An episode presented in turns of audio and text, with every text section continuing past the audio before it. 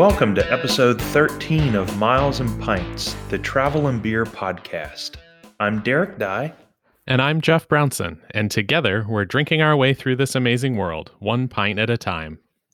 Whether you love to travel, you love a cold local beer, or you just can't get enough of either, you're listening to the right podcast. That's what we're here to talk about. Our guest today is Eric Coleman. Eric has been involved in the world of craft beer in one way or another for almost his entire life. He recently decided to make it what he works on full time, and we're excited to talk to him about all that he's doing to help the beer industry prosper. Before we get to that interview, though, let's take a minute to thank our regular listeners. Without you, we'd just be talking to ourselves. If you haven't already, click that button to subscribe to the show so you won't miss anything that we have coming down the line. I also want to send a quick thank you out to Dave from Basic Travel Couple. He introduced me to Eric a couple of weeks ago, and by doing so, made this chat possible. And now, let's get to the good part. Sit back, relax, crack open your favorite brew, and enjoy our chat with Eric Coleman.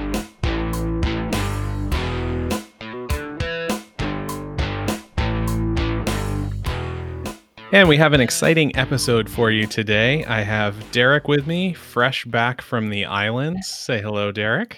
Ah, oh, it's nice to be back in snow and rain, isn't it? Absolutely. No, not at all. Not at all. joining us for this recording is a, a, man whose background in the beer industry is crazy. When I first uh, was told about him, I read up a little bit and I said, Yes, I need to get this man on the phone. So, uh, welcome to the podcast, Eric Coleman. Thank you. Uh, it is my pleasure and honor to be able to be on this podcast. Thanks for having me, guys.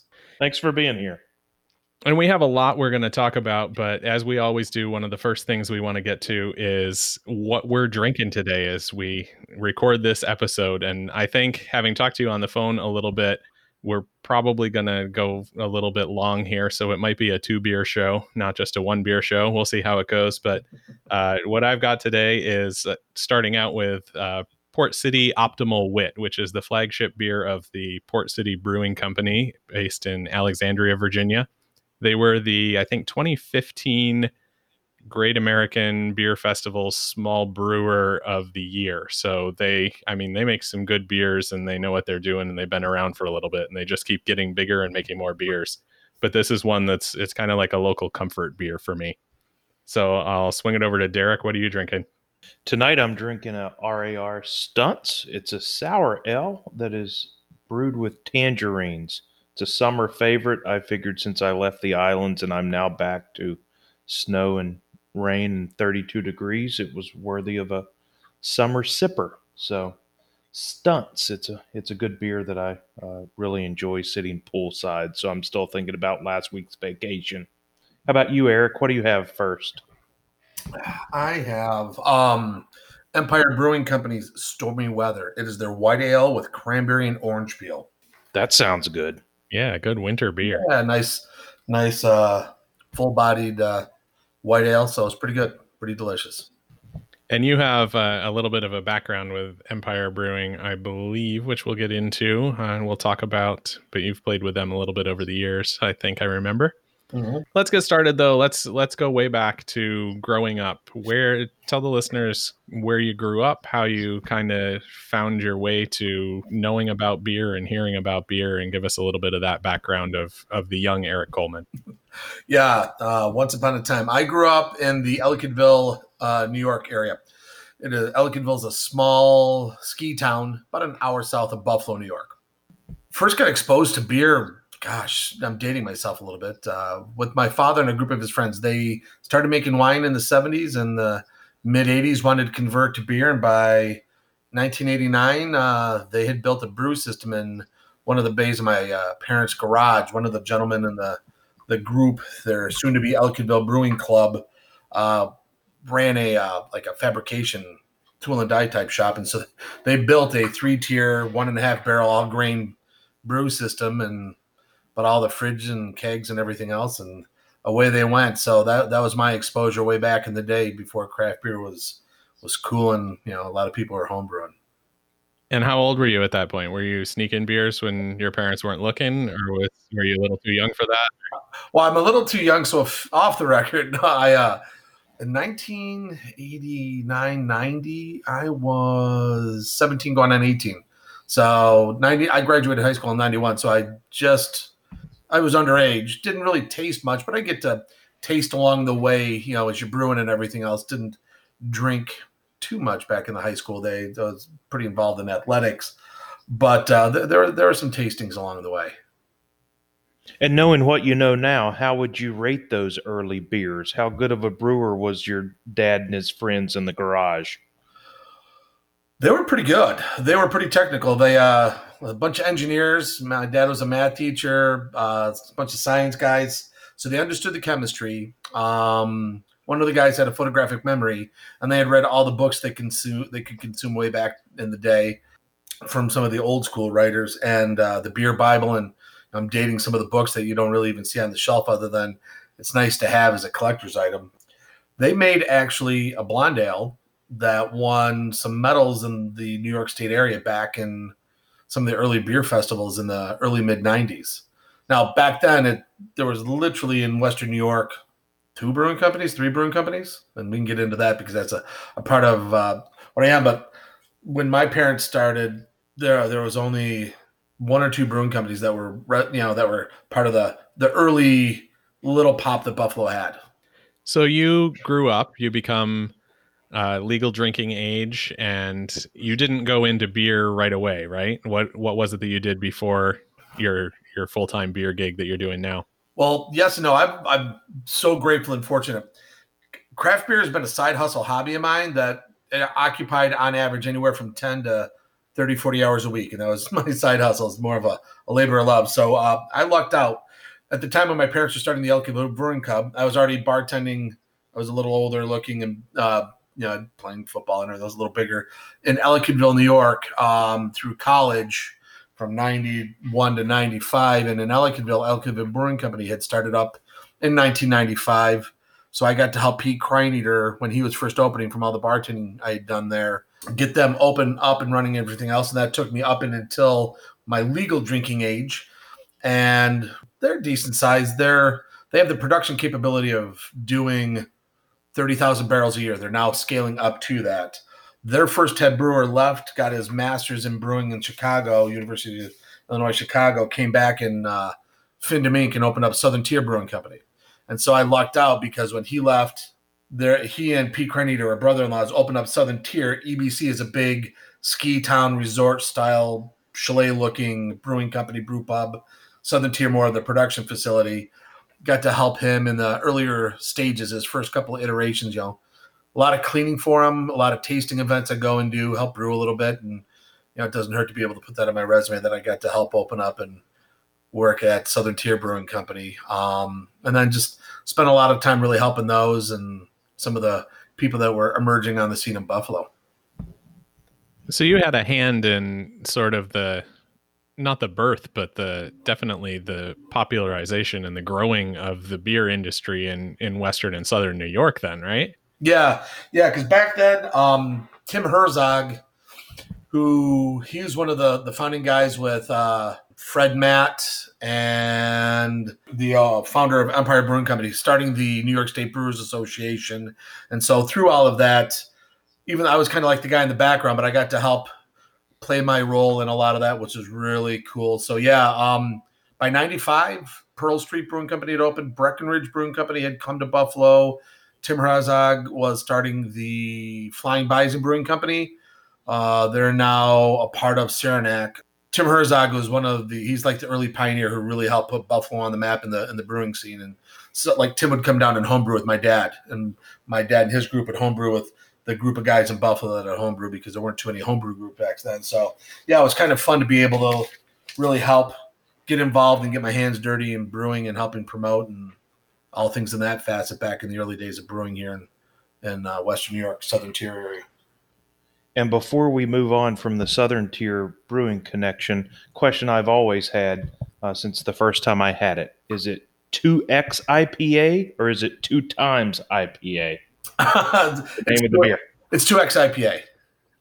Two X IPA. Okay. And it's funny. It's like it's literally we tell everybody it's tomato or tomato. I mean, it's really whatever you call it, whatever you want, as long as you're drinking it. Um, but when you talk to the guys brewing it and everybody else, it is um, two X IPA.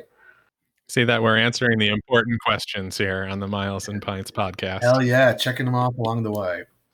I mean, my wife and I, Sarah, have had multiple debates over what this would be called, uh, to the point that at w- one specific night, I remember we just started asking to get another double because we couldn't agree on whether it was two X or two times. So there you go. I'm sure other people have need really need to hear this very important information. Well, it is, and it's one of those you got to keep tasting it to make sure you know it's. It really helps solidify your understanding of that beer.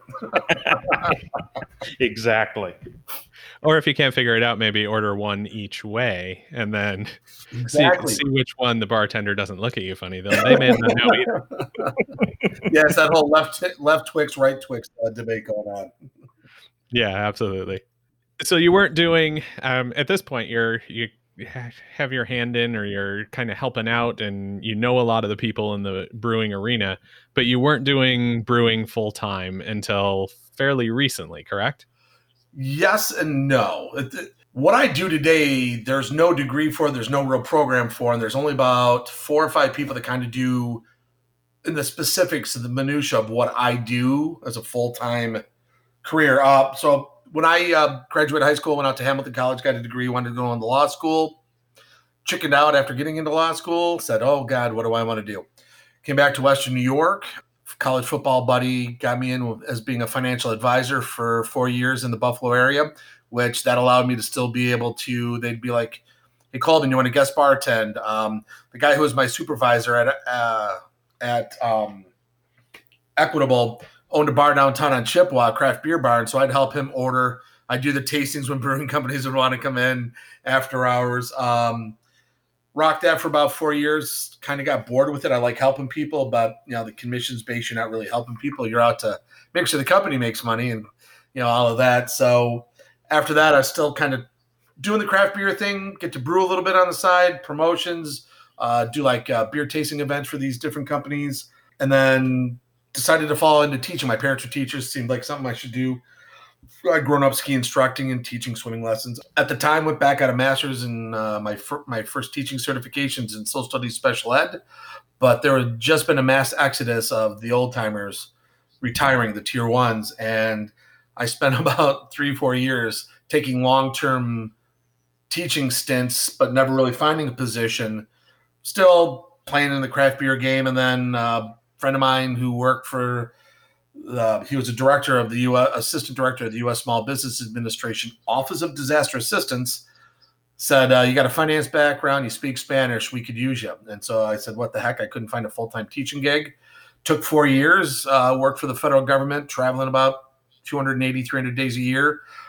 Uh, where I'd go into a disaster blown, like a hurricane would wipe out an area. I'd make camp there for three, six, nine months and write loans for the businesses and some of the residents and work with the community to help put the infrastructure back together.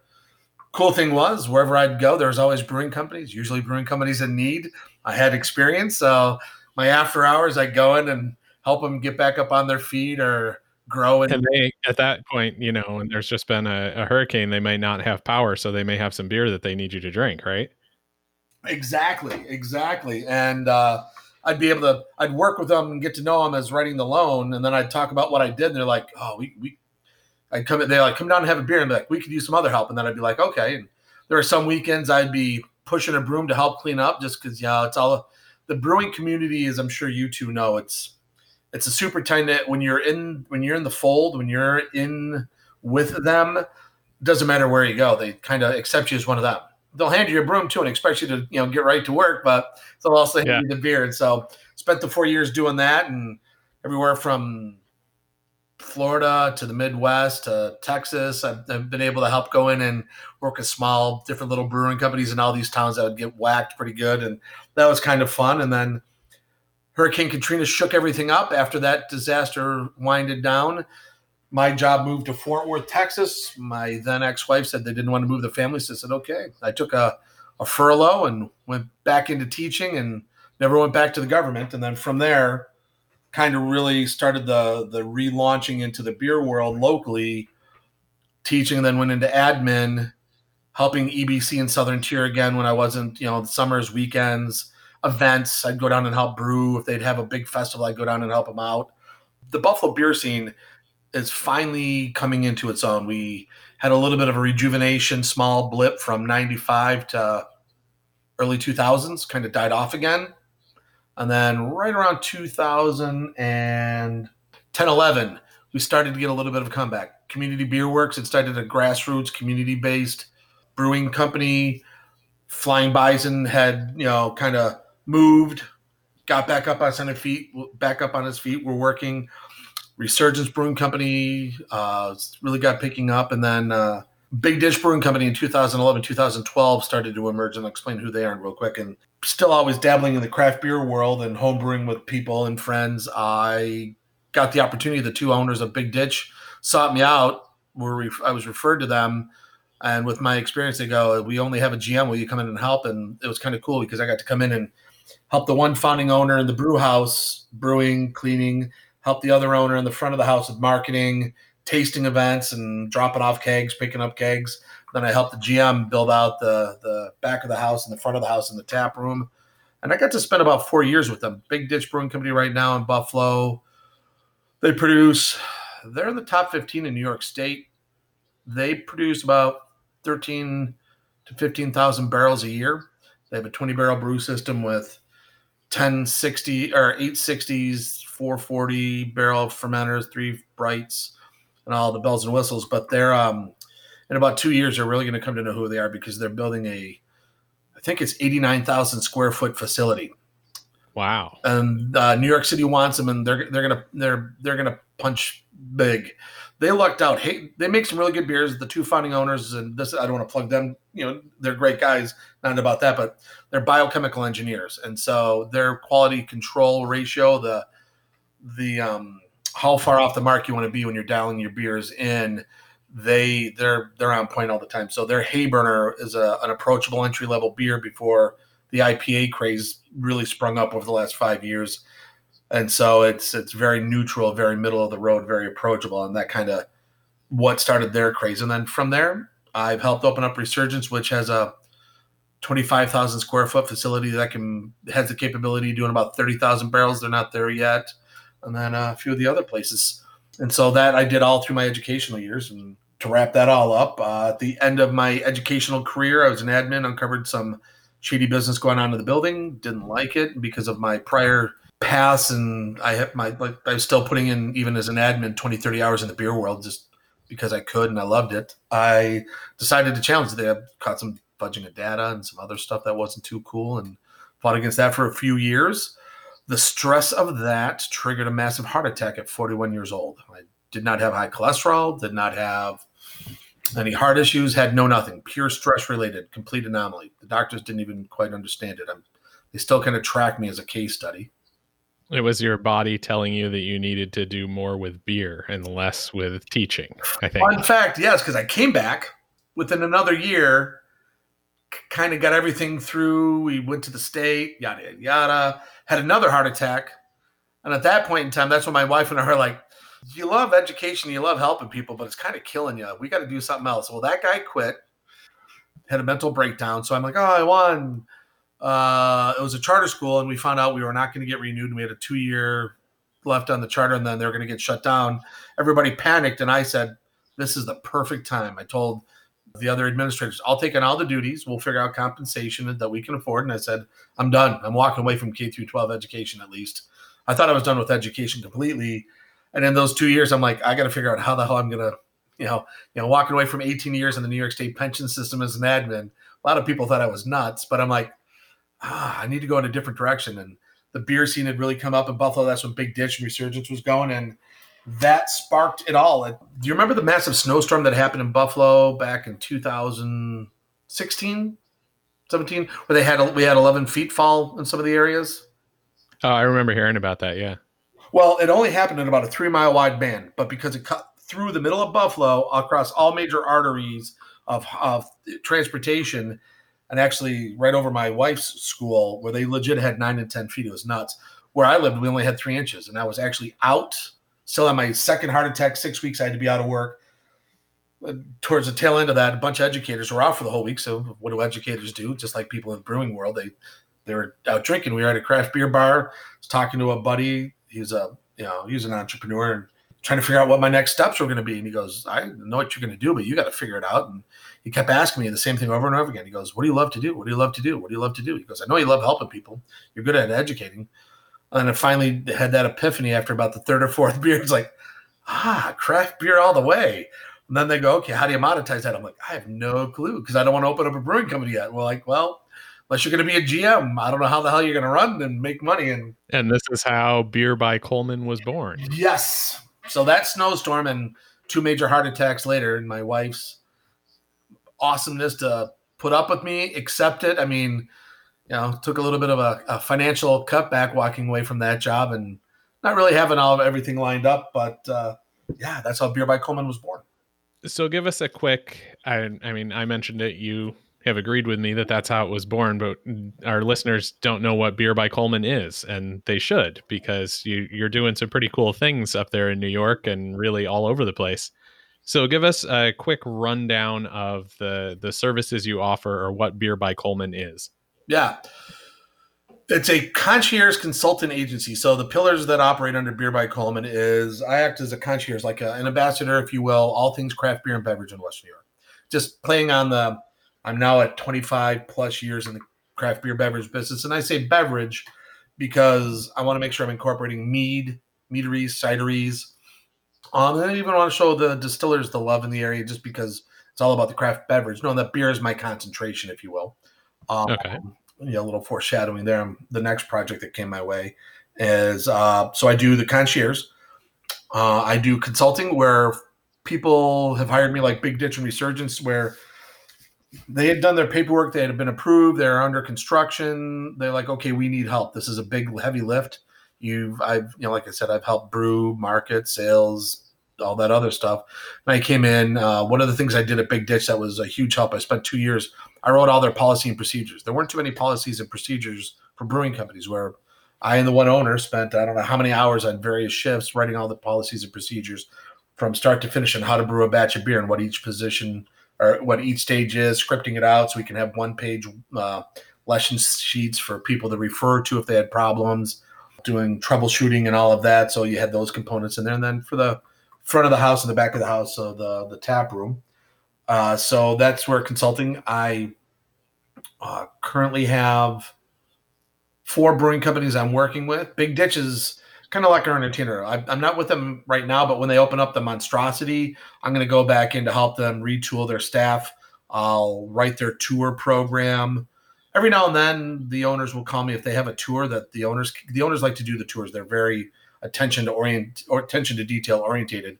So I'll come down and do a tour for them, or they've had a couple of virtual tastings that they've asked for help on just because the two owners couldn't do them and they didn't want anybody else doing them. So I'd get to the opportunity to go down and help them out. So I'll help them. But I have a small client who's opening up a small nano brewing company right now in the middle of North Buffalo, and he knew nothing. So I did everything from writing his loan and got him approved to overseeing the construction, buying the equipment. I'll plug it in, hire the staff, train it, and walk away. And then a couple other ones that I'm playing various aspects. And then I do virtual tastings and uh, tasting events uh, with Beer by Coleman.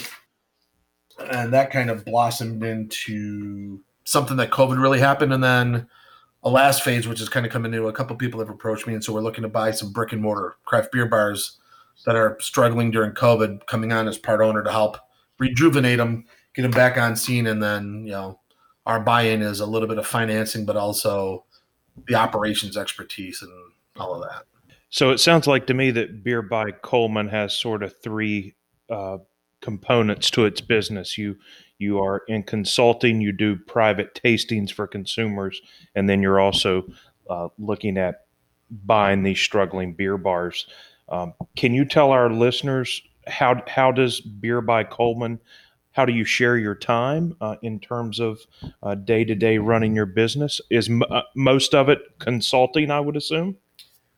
Quite a bit. Um, it's it's a lot of hurry up and wait, and I kind of like I'm assuming with the both of you, you you're doing a lot, you're involved a lot. So I, I work a lot of hours. My day, I get up with my wife at like 5 6 o'clock. She's an educator, and I'll work until like tonight will be a night, or even after you, I've got to respond to some emails and do some stuff for a, a tasting event I have next week, uh, which is kind of, kind of cool one. Um, I'll be probably working until 11. So the tastings, it's once I get the uh, head count, I t- get all the stuff, ship everything out.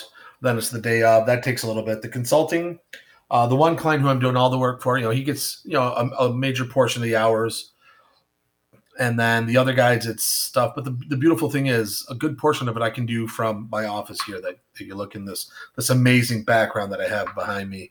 Uh, this is where I spend a lot of my time, and it's it's all like I, I I plug and play, and then I'm very fortunate some of the people that I've been able to work with that um, I have helped train, I will come in and plug where if I can't be somewhere, but I know they can go operate some of what I need done, I'll retain them to go do that as an extension of me. And then with the brick and mortars, my two partners, one own is already owning a brewing company, another guy owns a craft beer bar, and they they have a lot of experience. So between the three of us, we bring like 60 years experience into this. So we all kind of share the the weight there. So it's a lot of divvying up time, and it constantly changes each week.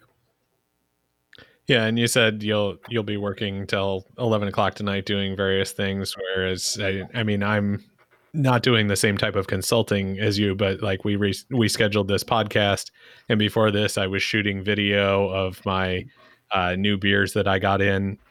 I'm doing a a beer academy with the Church Key, which is a bar here in DC that has an has an amazing selection. So I shot a bunch of videos of unboxing those beers and some of the beers and and I know when we're done here, I I'm sure I'm going to be editing video for hours after this, trying to make something, probably trying to come up with a three minute video that'll go on social media or something. And that's awesome. That's so yeah. I've, I've, I've never been there, but I heard of it. Love the the DC area, and I, I've I've been able to read a lot about them, so I can't wait to check them out when I get down to the area.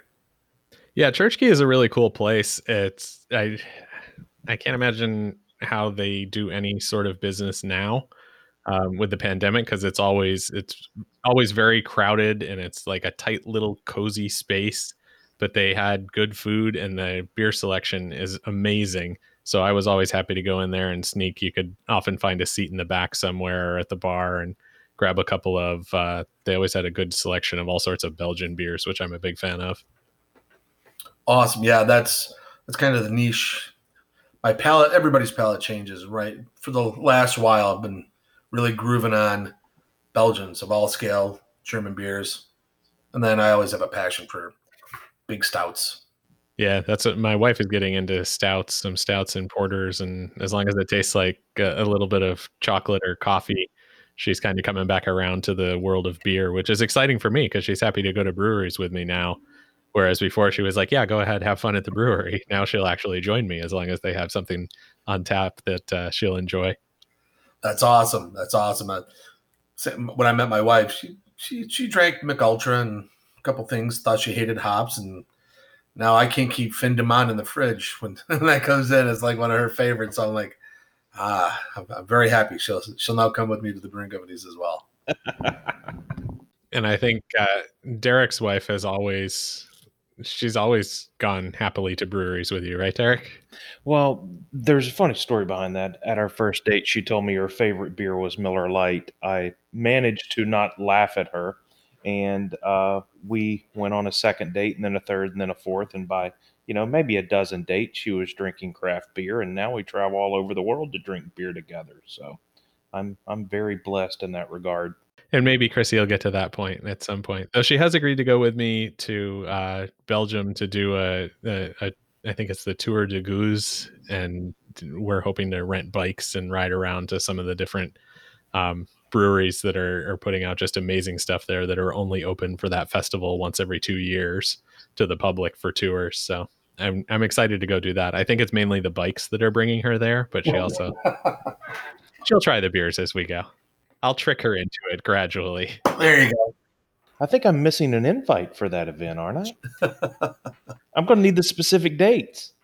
It was 2021, and it's not looking so good for that this year. So maybe wah, we'll shoot wah, wah. version. Now, Eric, the you had mentioned that you're consulting with I think you said four breweries now. How do those places find you? Do they find you through your website? Do they find you by word of mouth? Are they people that you ran into when you were doing the disaster relief? The the four that are like the the the, the meat and bones clients, if you will, because I do a little bit here and there. I like to give, so I do a lot of free consulting, if you will, and I can talk to that in a second not great for a business. No, but it's and I'll explain why because it kind of like it, it, ties in a little bit with what you two look to do.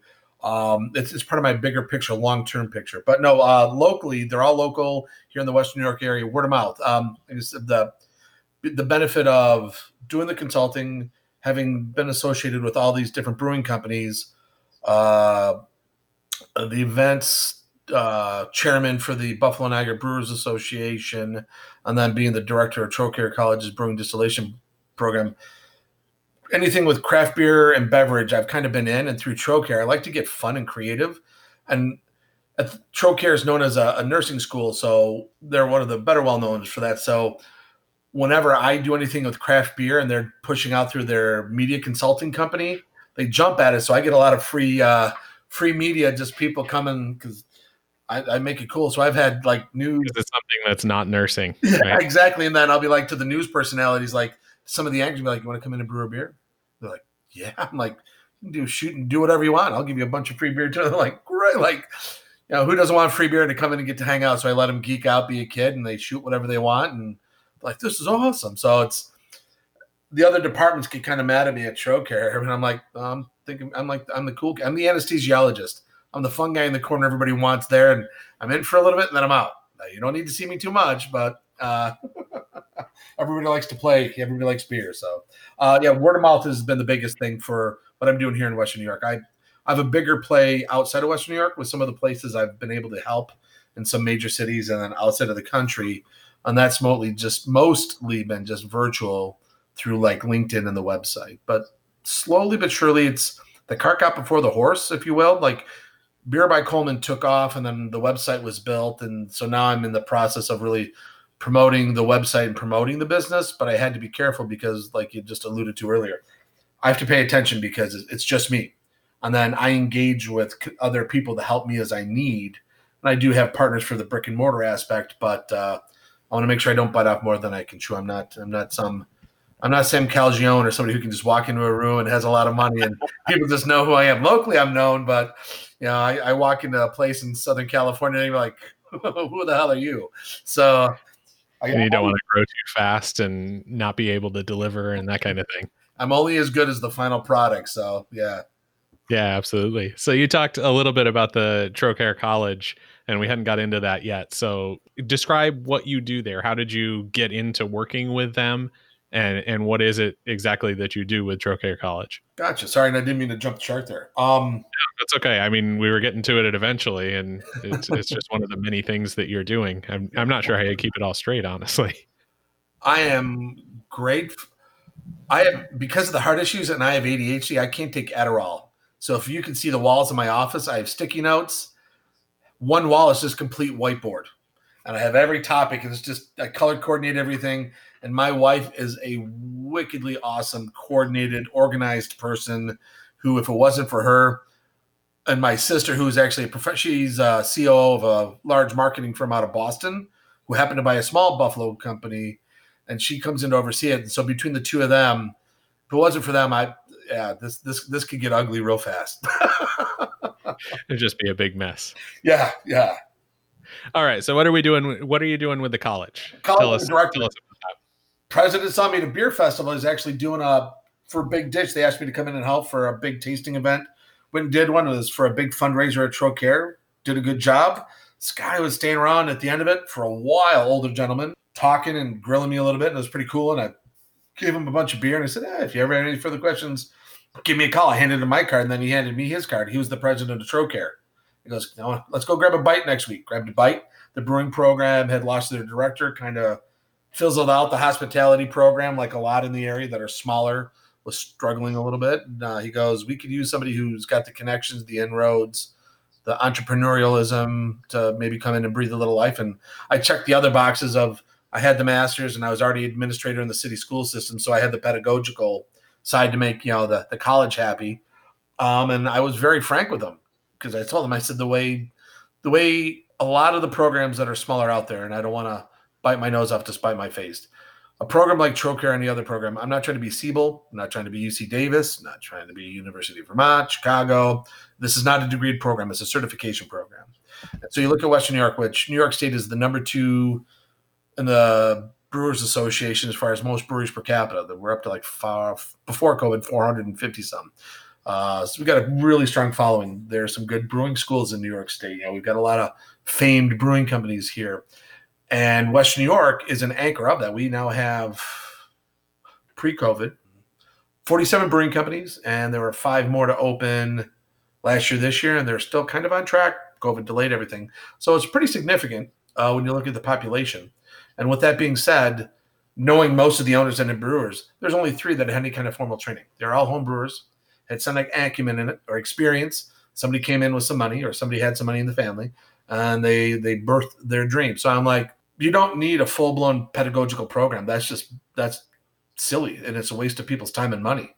I go, you need to make it practical. Uh, most of the struggling that I see with consulting is you can come in and learn how to brew, and yeah, you definitely want to get that dialed in. You got to understand chemistry of water and some of that other stuff, but you also have to understand marketing.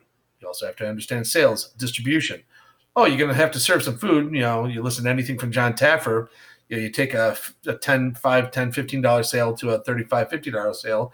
Food, they stay in their seat longer, repetitive comeback, to go stuff. So, okay, now you're running a restaurant. What do you know about restaurants? Most of these people don't have a clue. They can brew some good beer. They made a great beer. Who says you should open up a brewing company? And they did it. And then they get open, and then they're like, "Oh shit, what am I doing?" And then where I would walk in, and they're like, like Big Ditch loved them. They're biochemical engineers, and they're phenomenal. But they were working in the pharmaceutical manufacturing field as quality control control chemists in a drug manufacturing plant. And then they, that's a long way from a restaurant. They make some incredible beer, and my IPA f- craze was because my dad was a hophead was the 90s and the 2000s. So I crushed on the West Coast. I enjoy New, New England, love them now, but I've just I've drank so many IPAs because I do so much sensory testing and helping and tasting IPAs. I don't drink IPAs in my own time unless it's something new or every now and then I'll want to jump into one. But they make some really good hop forward beers, and I helped them with all that other stuff. So when I when Metrocare took a little bit of courting, kind of came together with the contract, and the other guys had kind of blown the money out of the water. I said, listen, you know, we came up with a budget that was minimal. Like I don't take much of a paycheck. It was more of this is a need in the area. There's a couple brewing schools, and I want to do things a little bit different because, like I said, most of the time I'm hearing people saying they don't teach you distribution. I don't know about distribution. And when you talk to the distributors, even though they're nice guys, they're a business and they're out to make money. I don't understand sales. Uh, I don't know anything about running a restaurant. So we stripped out a little bit of the science, embedded some of these things through it. And then the other thing that I bring from the pedagogical side is I screen everybody that comes through it because I don't want to shove a round peg in a uh, square hole and just get a student, send a student out the door. Here you go. You know, w- you know, just throwing the sheep's, you know, out there into the the wild.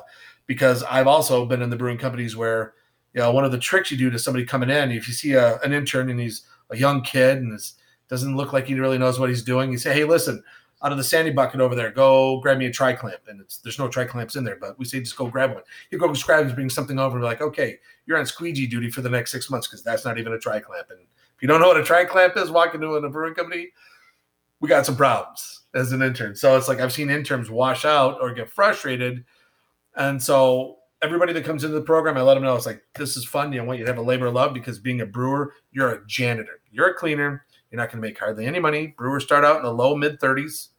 you're not going to get rich unless you're the owner or you roll up. So I want you to know that you're doing this because you love it. And I don't want to scare them, but the worst thing that they could do is get into a place that's going to rely and depend on them, spend the time to train them up, and then like skip this. I'm not making money. I'm working my ass off. I don't like this. I wanted to build a program so we screen them. You know, we obviously train them. We run them through the. We offer sensory, so therefore you get a level one cicerone, and the sensory class will train you up almost to get ready to take the level two certified cicerone do an intro to brewing, a science of brewing, uh, incorporate a tip safe serve and a level one Cicerone certification training. and We get you certified. And then an internship of about 100 hours. And when I, like I said, when I place you, if you're older and you've been a, the head maintenance guy at a local school, some small brewing company could really use your skills because that's an area where they don't have the money to hire people to come in and fix and repair and jerry rig stuff and everything else. So they'll plug. Yeah, you if you can get someone to come in and fix stuff, that's actually kind of what I do for a local brewery here. And I went in when they were first opening up, and I said they said they were looking for for brewers and for for beer tenders. And I went in and told them my background, and, and my background is engineering, and I worked in industrial gas because that was what my dad did. Um, so I did the whole CO two and all the fittings for that, and I have a mechanical engineering degree and I owned a KFC, so I have the food service background. So I eh, have literally everything except the actual brewing of beer that you would need for a brewery. So what I do for them is kind of like you said, you were on retainer, but I if they have a project, they call me and they say, "Hey, can you make this work?" or "Hey, can you fix this? Can you do this?" So I'm that guy for them, and I go in and they pay me a little bit of money and they give me some beer, and I'm happy because I get to play at a brewery. But yeah, I mean that's hugely valuable if if you can get someone in who can knows how some of that stuff works and can figure out how how to fix things as they go along. Yeah, like you know, I, I, know you said you do a lot of the editing. If somebody has, I have a marketing degree because now everybody wants to have the younger guys. I have a marketing degree. Fantastic.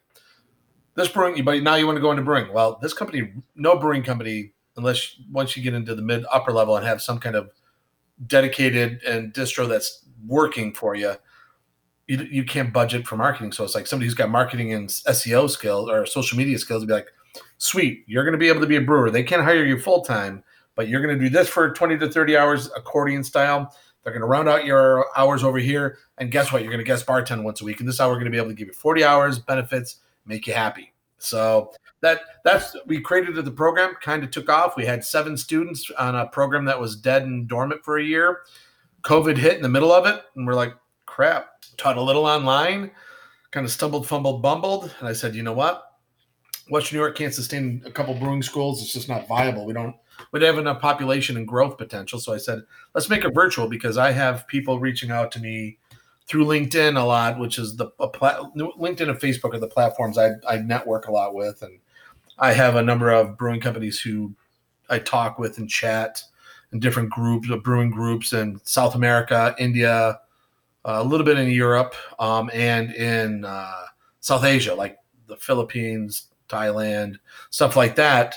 And I've had some of them say, uh, "We need education, we need help, but there's no brewing school." And I'm like, "Well, if we can go virtual and you can have the ability to have some kind of grain sent to you and some kind of brewing equipment, and if you're opening up a brewing company or involved in a brewing company, I know you can have both of those. We'll instruct you remote."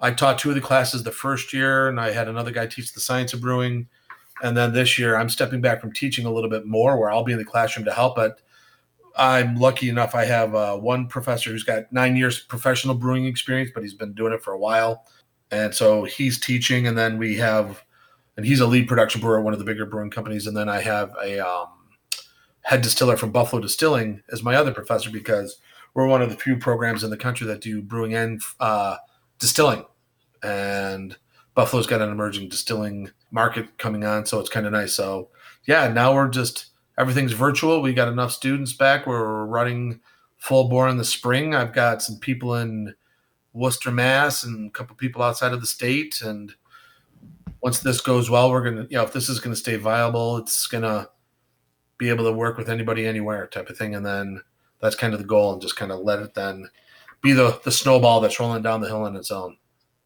are your current students are they mostly already in the industry?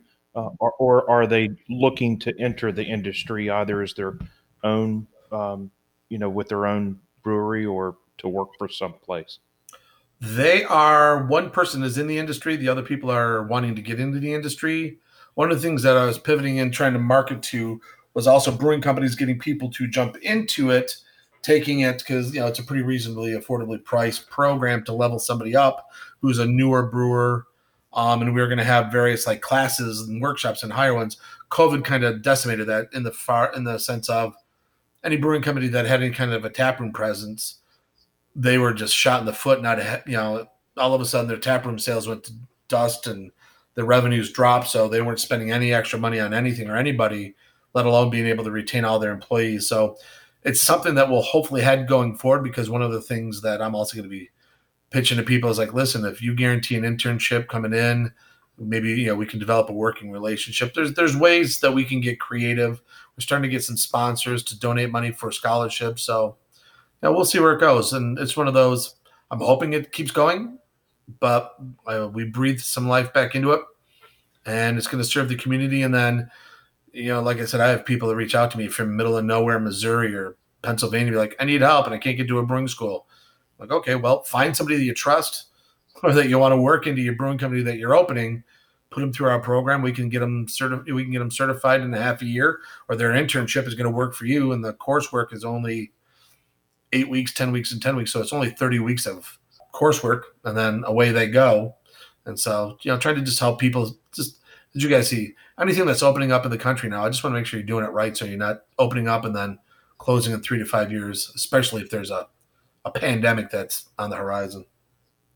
And I think it'll be interesting to see when you can go back to schooling in person if you still have more of a demand to do that online since those, so many you're getting so many people who are far away that need these trainings and if you'll do sort of a hybrid program or still keep it online or or where that's going to take you as as time goes on here yeah i mean hopefully i'd love for it to be able to because right now the hours of the building that our brewing school is in is nine to five and that doesn't work for me because i, I run classes in the evening or saturdays uh, just because most people have other jobs and my professors are brewers so right now it just doesn't make sense. But ultimately, in a post-COVID world, I'd love to do the hybrid where it's like we'll run it out of the building, we'll do it virtual, so therefore you can go along with us, and because we're doing everything through Zoom and working with the college's uh, digital arts uh, people, you know, we're able to hopefully start building a library and building workshop decks and just things like that. So we'll see. But knock on wood, things are rocking and rolling in 2021, so I'm happy so you mentioned uh, as you're kind of communicating and helping out people that are in a variety of different places around the world. I want to switch over and talk a little bit about uh, travel because that's the other thing we talk about here. We talk about beer. We've done a lot on your beer background and what you're doing for for a living now with Beer by Coleman and some of the great things you're doing with Trocaire College. Let's uh, go to travel because I know that's something that you enjoy and we'll start out simple. Just uh, what are a few of the the best places you've been to in the United States for beer, or where have you found some of the best beer? That's a tough one. Um, I mean Buffalo, of course, but uh, um, got a shout out to the hometown, right? Of course. Uh, my sister's lived in Boston for 20 years, and I've helped her move every time. A, because I love her and I want to help her, but it was also an excuse to drive out so I can help cart stuff around and then bring beer back from Massachusetts through Vermont. Uh, I've done some good beer venturing through Vermont. One of my favorite uh, beer cities is Chicago. My wife and I, my wife has family in Chicago, so we're fortunate. We pre-COVID would go there four or five times a year. We got engaged there. One of the best craft beer bars. I know we talked about this when we were on the phone when we first met. Hopleaf up in uh, north of the river in Andersonville think of like for those who are out there, the old Rathskeller in DC or Sunset uh, Bar and Grill, which is in BC, in between BC and BU. That was a place that I told you. I don't even know if they survived COVID. I'm assuming they did because they're in between BC and BU. They have the 732 taps on. At least they did when I was there several years ago.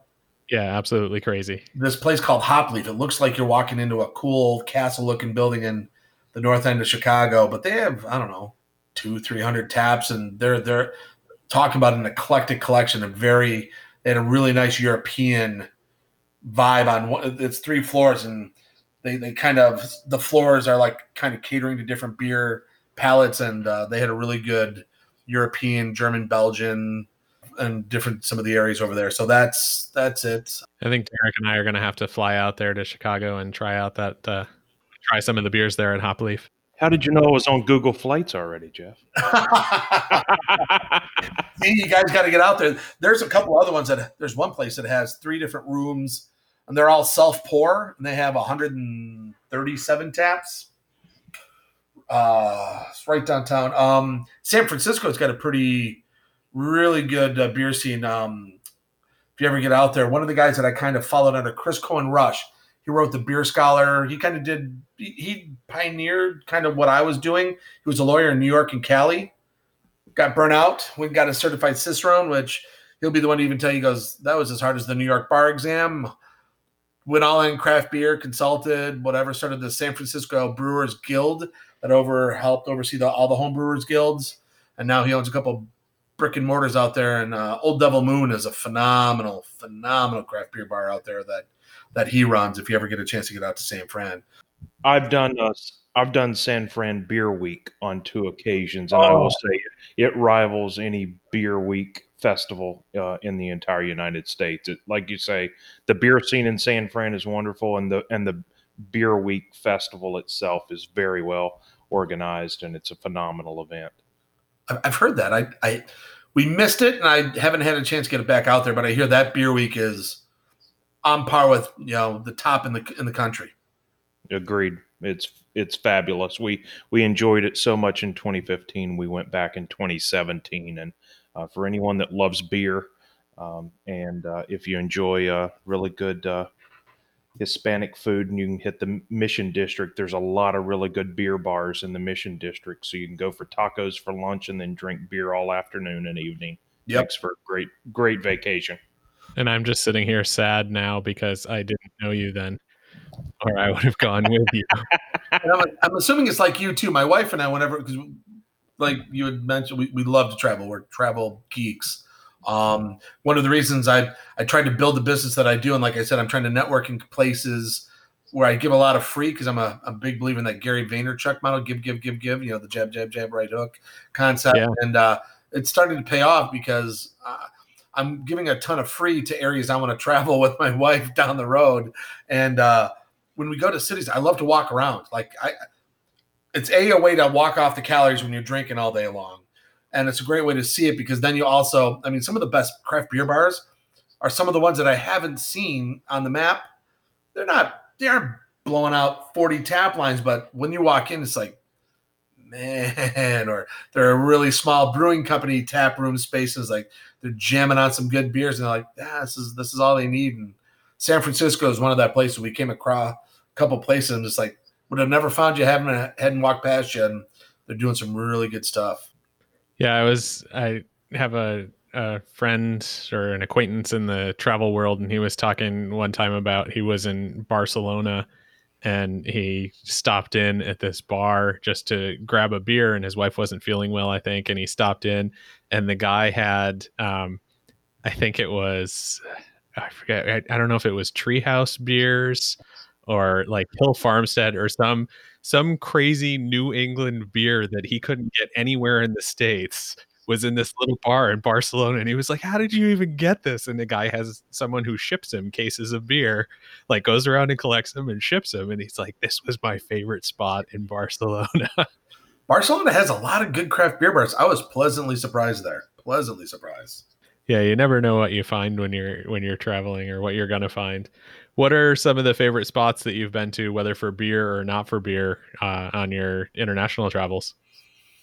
Yeah as my wife we love because we'd like to we'd like to travel. We love to travel far internationally and i don't even know if we're going to be able to pull that off this year just you know with covid and everything going on but uh spain was fun. Madrid was okay. Barcelona had some really cool uh beer bars and my wife goes it's amazing. We go and we'll we like to travel with some other couples that we're friends with and they're like how, do we always end up at a couple good craft beer bars almost on the reg and i'm like well, you know it's kind of like a, an internal compass if you will um you're just drawn to them Yes, uh, Florence, Italy. Italy was great. Rome had some really good beer going on, um, and because beer is starting to really take off there, I, I, I like to talk to people. One of the favorite, one of my wife and I's favorite places to go to is Florence, Italy. I want to. Part of what I like, I said, building this business where a lot of it I can work from home or work from anywhere. It's just because I want to be able to just go spend two or three weeks in a place and work remote. And if I had to fly home, I will. But Florence, Italy is awesome, and we stayed. I like to stay right in between uh, Ponte Vecchio and the Duomo in Old Florence, and I found a craft beer bar there that had as many Belgian beers on unique Belgian beers you'll find when you go to Belgium and bounce around. I, I was blown away so much. So after about the fourth time going there, my wife's like, in four days. She's like, seriously, do, do we have to keep coming here? I'm like, I'll go and enjoy the wine, but I'm like, you, you don't understand. Unless we go to Belgium, I'm not going to find this any other place. I don't think. They went to the trouble of having them there. You should at least go and drink some, right? Exactly. And it was right next to the hotel. I'm like, honey, we can hit this on the way in and out. Um, Dubrovnik, Croatia has an Irish bar that had some really cool beers on tap because I had not explored because I mean it's a lot of pilsners, a lot of lighter beers when you get into the old Yugoslavia, Czechoslovakia, you know, when you start going into that area, uh, Ukraine and all that, they had some beers I'd never heard of, and they were really good. All very light beers. They don't get too heavy. Um, but one of the one of the other fun things uh, got to go. My wife won, and I'll make this quick. My wife won a scholarship for a. She's a high school counselor conference in Glasgow, Scotland, a few years back, 17, 18, 18. and um, all expenses paid for eight days, right downtown. Put us up in the embassy suites and you had two weeks to confirm if you're going to go or not. And she goes, "Should we go?" I go, "It's not a question of if. It's like uh, how quickly do we get the bags packed?" We're able to get a, a, ticket for myself. We extended it for a week in Edinburgh, and for eight day for the the it was actually six days where she was like busy from eight to four, and I got to do some really cool stuff with them and go to some cool distilleries and all this other stuff. But it gave me the opportunity to have all day, every day to walk around Glasgow, Scotland, and a little bit in Edinburgh um, flew out there with a bunch of swag and befriended some of the brewing companies. And I actually got to brew a beer at Shilling Brewing Company for a day right downtown. It's cool old Scottish brewery in downtown Glasgow in this old bank, all gorgeous marble, like this 200, 300 year old bank. And uh, the, the brewer had to catch the ferry over to Belfast because that's where he lived. And he commuted to Glasgow every day from Belfast. And he was stressing out because his, uh, his mansion was going long. And I knew the system is a three and a half barrel copper system. I'm like, sat at the bar, nobody's there. I go, I can help.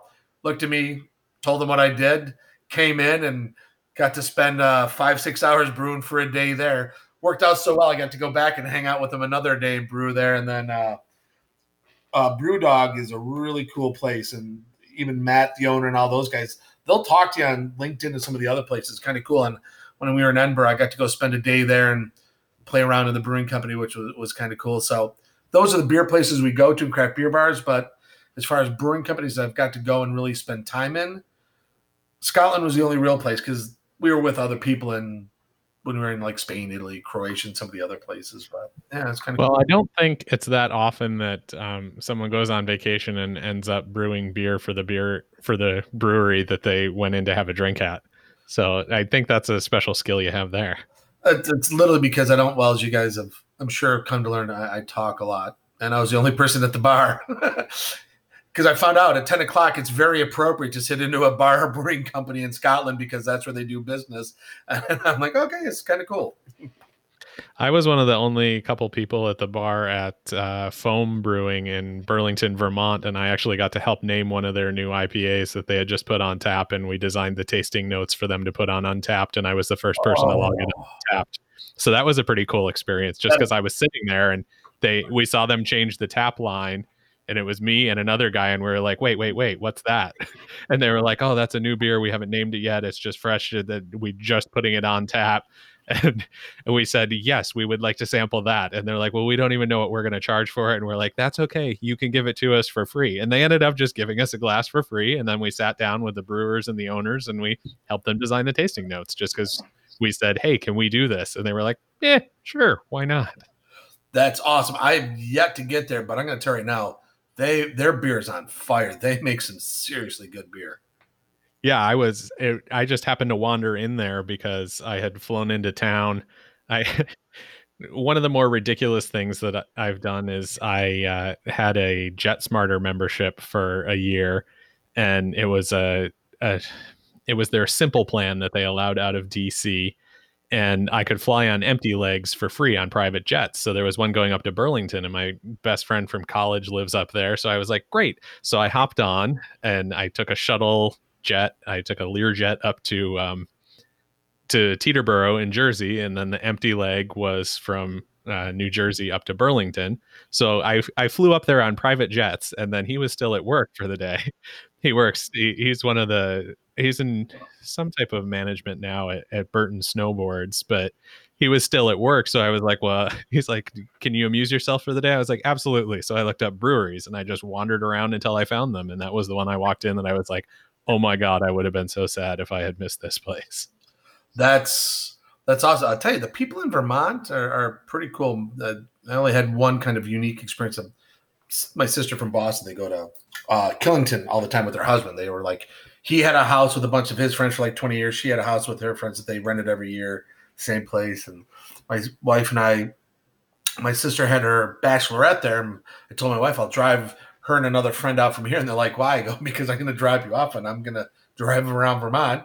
And all my brewing owner buddies are like taking orders. So the seat was down in the back end and I was ready to buy a bunch of cases. They gave me all this beer, which in turn made me look really good. It has just, you know, as the, the beer mule, if you will. And uh, lo and behold, my sister screwed something up. I had to pick up something for her. We were late and I got to her place and I was an hour and five minutes on the clock away from Hillstead Farms from Killington. Called them, how late are you open? They go, till then. And I explain, I go, hey, this is who I am. I'm so sorry. I go, I got a bunch of beer for you guys from some of the brewing companies in Buffalo. I'm associated with them and I'm here to buy some beer. How, how far is it? They go, oh, it's about an hour and 20 minutes, mate. You're not going to make it. I go, if I can get there, can I at least buy the beer and give you the beer? They're like, if you can walk in the door before we, before it hit six o'clock or whatever it was, do it.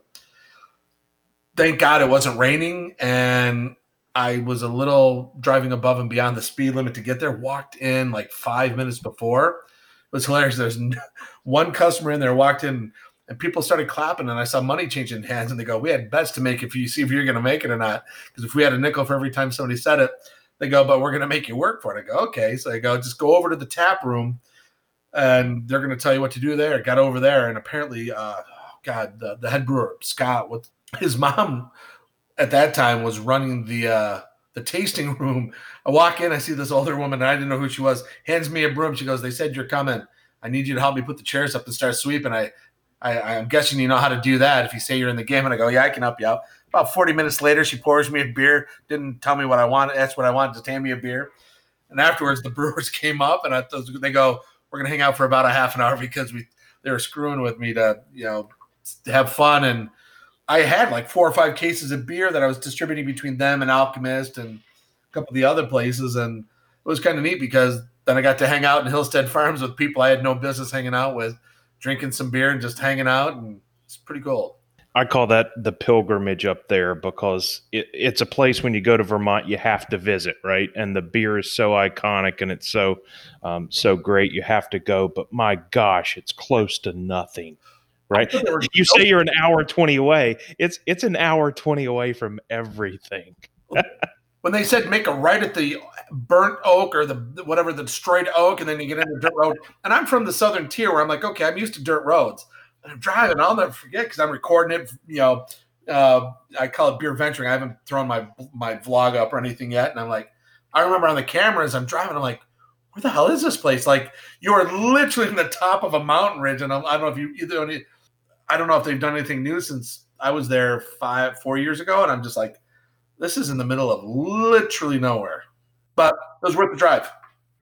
Sarah and I went up there for a long weekend trip there in, in Burlington, as Jeff mentioned, uh, three, four, five years ago, and it was uh, President's Day weekend, and it was snowing really hard uh, up there in the mountains, and it took us forever to get there. Uh, probably four hours, five hours from Manchester, New Hampshire, wow. where we flew in uh, because of the snow. And the, probably the last 45 minutes of the drive, we didn't see a single car because it was actively snowing. There was a couple of feet on the ground, um, and the roads were completely covered, so it was slow going. We turn a corner. Uh, for those that have been there, you'll know the corner I'm talking about. We we take a right to go by the brewery, and we're like, where is it? Where is it? All of a sudden, we crest over a hill, and there's a field full of about probably 200 cars. And my wife looks over at me and says, I think we found it. yeah, we had found it.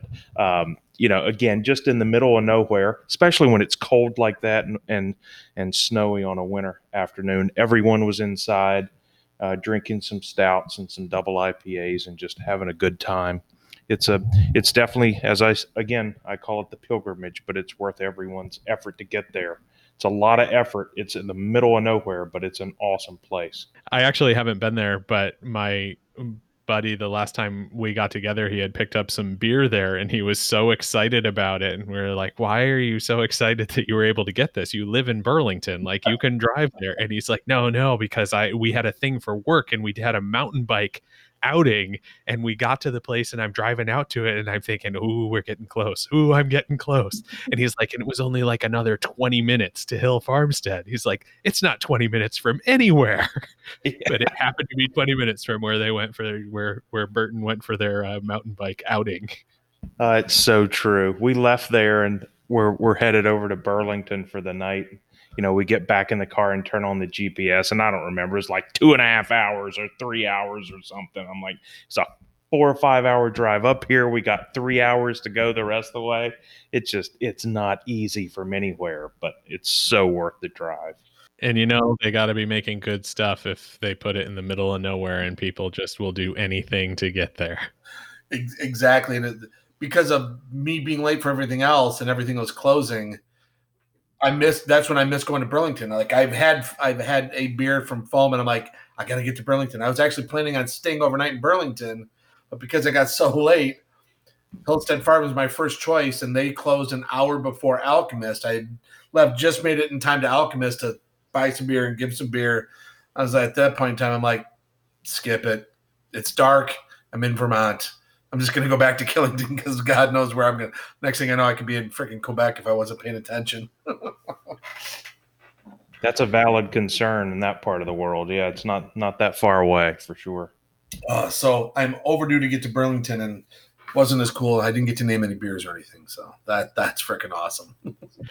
so, are you? Do you have anything other than in other than Burlington and some of these areas that you're working with that's on your list as far as the next place you got to get to when when the pandemic lets up a little bit and we can start traveling again? Is there anything you're really looking forward to? Yeah, um fortunate because of the educational component and the collegiate and the health issues. My wife and I are very lucky. We got our first shots from the the Moderna. We we'll be out of the woods by the end of February. As far as you know, you still got to follow protocol and be safe and everything else. Because of that, another couple who are in the similar boat, we've already booked a trip to Chicago uh, this summer. We're going to go back out, and because we've gone there so much, and during the summertime, we'll spend a week out there. That's a place where in Chicagoland, when you go like 35 minutes outside of the Chicago area, that's where they live, about 35 minutes southwest of Chicago there's a ton of brewing companies. But when I started going out there about six years ago, there was only a few, and I just go in and hang out. And my wife's cousin, who's like a sister, who we would stay with all the time and go visit all the time, he's a plumber and he's done some plumbing work for some of these brewing companies. He'd go in with me a beer. He'd done the plumbing work in these places. Like, oh, you got to talk to my cousin. This is what he does. And these guys like, oh, and I'm like, and then they say they're struggling. And it started out so much. And I'm like, well, how you buying your grain? Like, oh, that's a problem. I go, well, you got six brewing companies within 30 miles. Why don't you guys cost share buying? Oh, we can't do that. Their competitors will go, don't brew the same IP and don't do it in the same month, and you're going to be fine. You're a small brewing company that doesn't ever reach more than 25 miles. Don't bite your nose off to spite your face. Oh, and I go, I know some, I know some grain and maltsters out here. I'll hook you up. And made a call, and so this summer I'm actually booking a couple days to go there, and then we want to get back out to see some family out in Cali, and then we have the itch to get back to uh, Central South America, Caribbean, or Europe. Probably not going to happen until 2022. I uh, befriended through my sister and some people the only brewing company in um, the Cayman Islands. I got a uh, actually a student who went through my program who's opening up a brewing company on the west end of Puerto Rico that I'm going to help him out with. So a lot of places on the list, a lot of places to go. And it's kind of like it's, like I, all I, of us. I want to ask you guys because it's like a damn wheel. It's like Chicago, we know, and we want to see Boston to see my sister, but like I said, I, have I've got a lot of years under my belt and I got some really good experience. But when I walk into a place like Boston or Chicago, it's not like I'm like I'm Eric Coleman and I'm here to help. They're like, great, we don't know who you are, so next. yeah, you just got to keep meeting people and uh, keep spreading the word about the the great things you're doing with beer, so uh, people will get to know you. Exactly. And I think uh, as, as, we close up here, why don't we go ahead and do that? Why don't you let people know what are the the best places to find you, where they can find Beer by Coleman, where they can find you? I guess those are the same thing since you're the only one doing it at this point. But uh, give us the rundown of where people can find you. Oh, appreciate it. Yeah, um, the website is www.beerbycoleman.com. You can email me at eric at beerbycoleman.com. If you want to check out what I do, like with my Facebook live on Thursdays, my wife and I go live and we interview different brewing companies, do different styles. And we were two weeks no drink in the beginning of January, so I did a, a entry level show on glassware and an entry level show on um, pairing, some food and beer pairing ideas, and some things that play well together. Because these are all things that we teach through the sensory class. And then um, you can find me also on LinkedIn. Uh, that's where I do a lot of my uh, B2B soft consulting, if you will, the, the free stuff. I, have made some clients through there, and that's just Eric Eric C. Coleman over there on uh, LinkedIn. All right, and we'll make sure we link up to all of that in the notes. And I think uh, I can speak for both of us in saying thank you so much for joining us today. It's when when Dave, our, our our mutual friend Dave is the one who connected us. And like I said before, when he when he said, "Hey, you need to talk to this guy," and I looked into what you were doing, I was like, "Yes, this is the man for our podcast." So thank you for taking time out of your day and, and sneaking over here to chat with us for an hour. You got it, guys. You got it. We'll definitely stay in touch. Thank you very much for this opportunity. I'm so grateful and blessed to be able to meet you and uh, do this. Yeah, absolutely. We'll see you soon. Awesome. Cheers, guys.